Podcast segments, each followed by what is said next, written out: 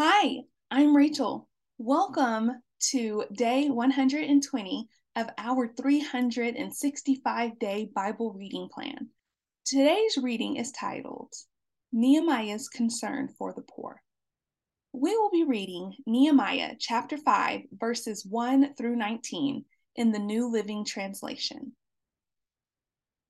About this time, some of the men and their wives raised a cry of protest against their fellow Jews. They were saying, We have such large families. We need more food to survive. Others said, We have mortgaged our fields, vineyards, and homes to get food during the famine. And others said, We have had to borrow money on our fields and vineyards to pay for our taxes. We belong to the same family as those who are wealthy, and our children are just like theirs. Yet we must sell our children into slavery just to get enough money to live. We have already sold some of our daughters, and we are helpless to do anything about it. For our fields and vineyards are already mortgaged to others.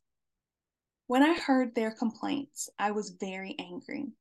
After thinking it over, I spoke out against these nobles and officials.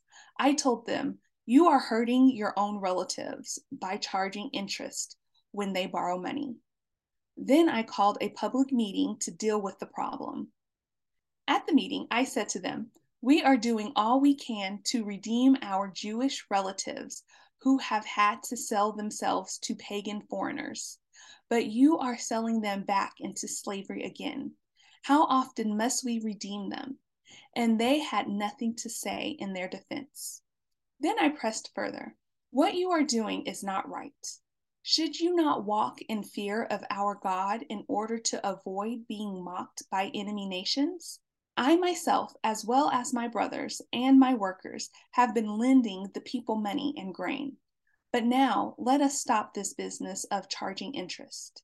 You must restore their fields, vineyards, olive groves, and homes to them this very day and repay the interest you charged when you lent them money, grain, new wine, and olive oil. They replied, We will give back everything and demand nothing more from the people. We will do as you say. Then I called the priests and made the nobles and officials swear to do what they had promised.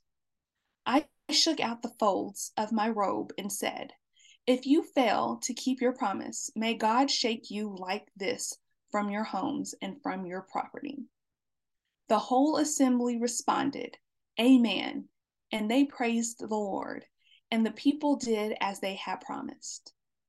For the entire 12 years that I was governor of Judah, from the 20th year to the 32nd year of the reign of King Artaxerxes, neither I nor my officials drew on our official food allowance.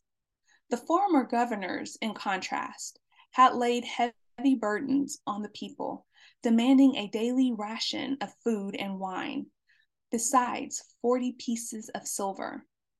Even their assistants took advantage of the people. But because I feared God, I did not act that way. I also devoted myself to working on the wall and refused to acquire any land. And I required all my servants to spend time working on the wall. I asked for nothing, even though I regularly fed 150 Jewish officials at my table, besides all the visitors from other lands. The provisions I paid for each day included one ox, six choice sheep or goats, and a large number of poultry.